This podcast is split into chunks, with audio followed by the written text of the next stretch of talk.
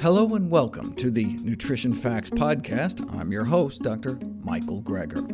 Now, I know I've made a name for myself in explaining how not to do certain things. Just look at my books How Not to Die, and my upcoming book, How Not to Diet. But what I want to share with you is actually quite positive. What's the best way to live a healthy life? Here are some answers. Today, we imagine a world without back pain, a condition that has become one of the biggest problems for public health systems in the second half of the 20th century.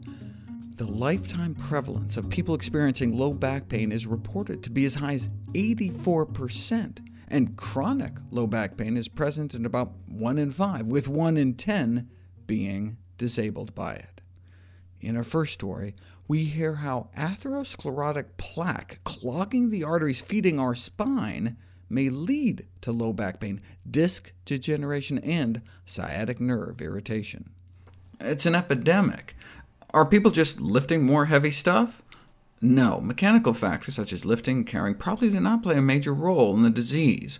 Well, then what causes it?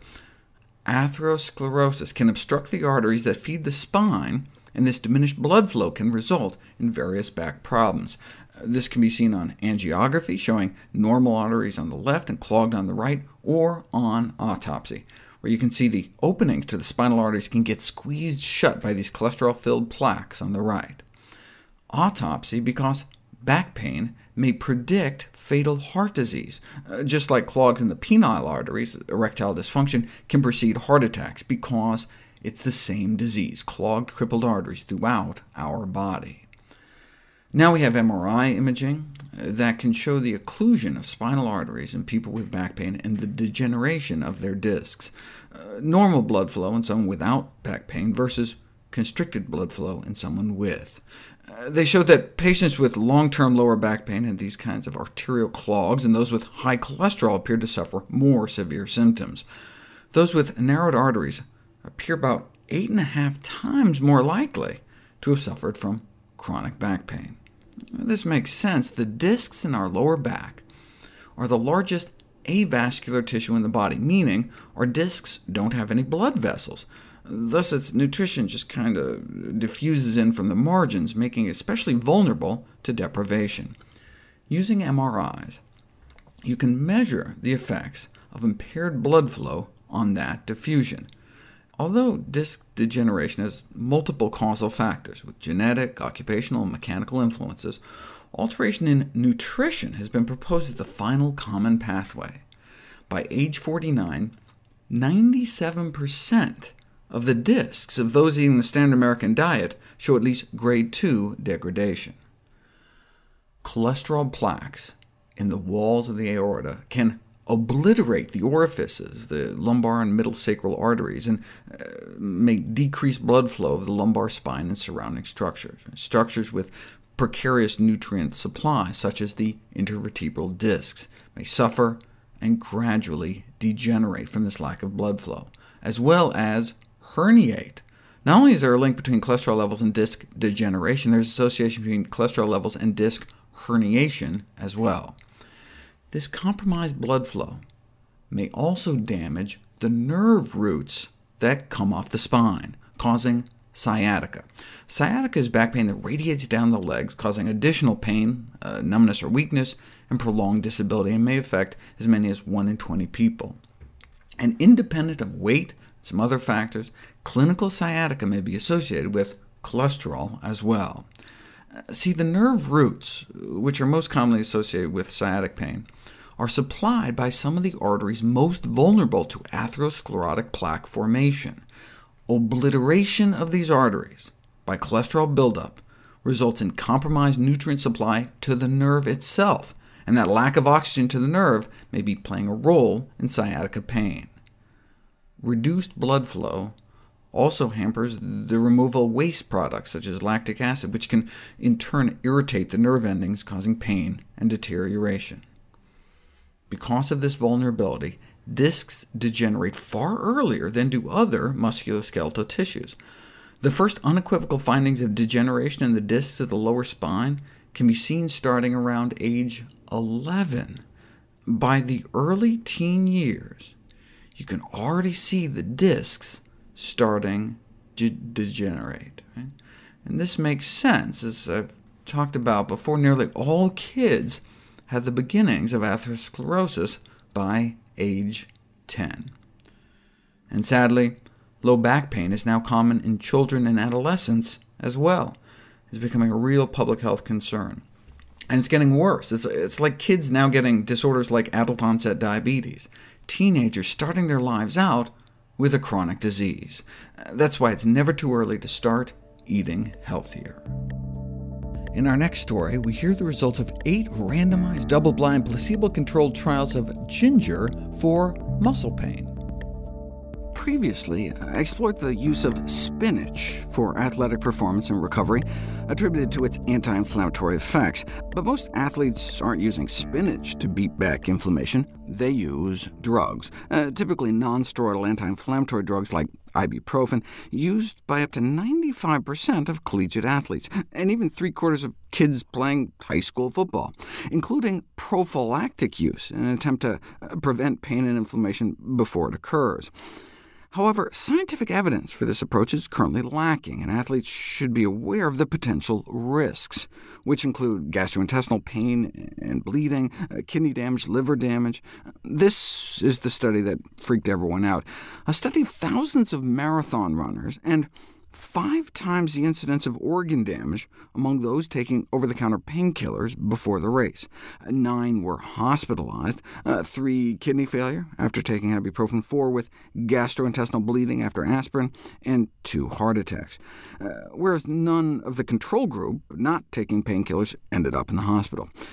And it looks like the drugs didn't even help. Analysis of the pain reported before and after the race showed no real advantage to taking the drugs so it appeared to just be all downsides. What about using ginger instead? In that marathon study, the most common adverse effect of taking the drugs was gastrointestinal cramping. Ginger, in contrast to aspirin or ibuprofen-type drugs, may actually improve gastrointestinal function. Uh, for example, endurance athletes can suffer from nausea, and hey, ginger is prized for its anti-nausea properties. Yeah, but does it work for muscle pain. There's been at least eight randomized, double-blind, placebo-controlled trials of ginger for pain, everything from osteoarthritis to irritable bowel to painful periods. Overall, ginger extracts, like the powdered ginger spice you'd get at any grocery store, were found to be clinically effective pain-reducing agents with a better safety profile than the drugs. In some of the studies, uh, the ginger worked better than in others, which is thought to be due in part to the different doses that were used. Uh, there's a strong dose-effect relationship. The best results in terms of reduction of pain were 1.5 to 2 grams a day, which is a full teaspoon of ground ginger. The drugs work by suppressing an enzyme in the body called cyclooxygenase 2, which triggers inflammation. The problem is that the drugs also suppress cyclooxygenase 1, which does good things, like protect the lining of your stomach and intestines. So since the inhibition of COX-1 is associated with gastrointestinal irritation, if only we could selectively inhibit the inflammatory one. That would offer kind of the best of both worlds. And that's what ginger seems to do. Here's the effect of two ginger compounds against cyclooxygenase 1, the good one. Uh, no effect but can dramatically cut down on the pro-inflammatory one. OK, but does it work for muscle pain? Not acutely. You can't just take it like a drug. If you give uh, folks a teaspoon of ginger before a bout of cycling, no difference in leg muscle pain over the, the 30 minutes. However, ginger may attenuate the day-to-day -day progression of muscle pain. Uh, taking ginger five days in a row appears to accelerate the recovery of maximal strength uh, following a high-load weightlifting protocol. Uh, put all the studies together, and a single dose of ginger doesn't appear to help, but a teaspoon or two for a couple days or weeks in a pumpkin smoothie or something, and you may be able to reduce muscle pain and soreness and accelerate recovery of muscular strength. Is fresh ginger preferable to powdered? Maybe not. There's all sorts of compounds in ginger with creative names like gingerols and gingerdiols and gingerdiones. Uh, but the most potent anti-inflammatory component may be a compound called shogaol, and interestingly, dried ginger contains more than fresh. Uh, justifying the medicinal uses of powdered ginger for illnesses due to oxidative stress and inflammation, why not then just give the extracted shogaol component in a pill by itself? Um, each of the active ginger components individually reduce inflammation, some more than others, but the whole ginger is greater than the sum of its parts. But you can boost shogaol concentration of whole ginger by drying it, as they're the major gingerol dehydration products. They're created when ginger is dried. Heating ginger may increase shogaol concentration even more, so could heated ginger work better against pain than raw? You don't know until you put it to the test. A study of 11 days of a teaspoon of raw ginger versus ginger that was boiled for three hours on muscle pain. A significant reduction in muscle soreness a day after pumping iron in the cooked ginger group, and the same benefit from the raw ginger. Either way, daily consumption of raw and heat-treated dried ginger can result in moderate to large reductions in muscle pain following exercise-induced muscle injury. In our last story, we learn how high cholesterol can lead to atherosclerosis in the vertebral arteries that nourish our spine and result in disc degeneration and lower back pain, a leading cause of disability. Every part of the body needs sufficient blood flow to function properly. Cholesterol can clog arteries in our inner and outer organs, causing heart attacks, strokes, and sexual dysfunction. But what about blood flow to our spine? Our spines are very vascular, and cholesterol clogs in the vertebral arteries can lead to the degeneration of our discs and lower back pain, the second leading cause of disability. Autopsy studies confirm what happens when your cholesterol gets too high. With the standard Western diet, atheromatous plaques may uh, begin to appear early in adult life, and by the age 20, roughly 10% of the population already has advanced lesions. Smoking and high serum cholesterol levels were found to have the most consistent associations with disc degeneration and low back pain. Much of back pain-related disability appears to be an open or shut case, depending on our diet. We would love it if you could share with us your stories about reinventing your health through evidence-based nutrition. Go to nutritionfacts.org forward slash testimonials. We may be able to share it on social media to help inspire others. To see any graphs, charts, graphics, images, or studies mentioned here, please go to the Nutrition Facts podcast landing page. There you'll find all the detailed information you need, plus links to all the sources we cite to each of these topics. NutritionFacts.org is a nonprofit, science-based public service where you can sign up for free daily updates on the latest in nutrition research via bite-sized videos and articles.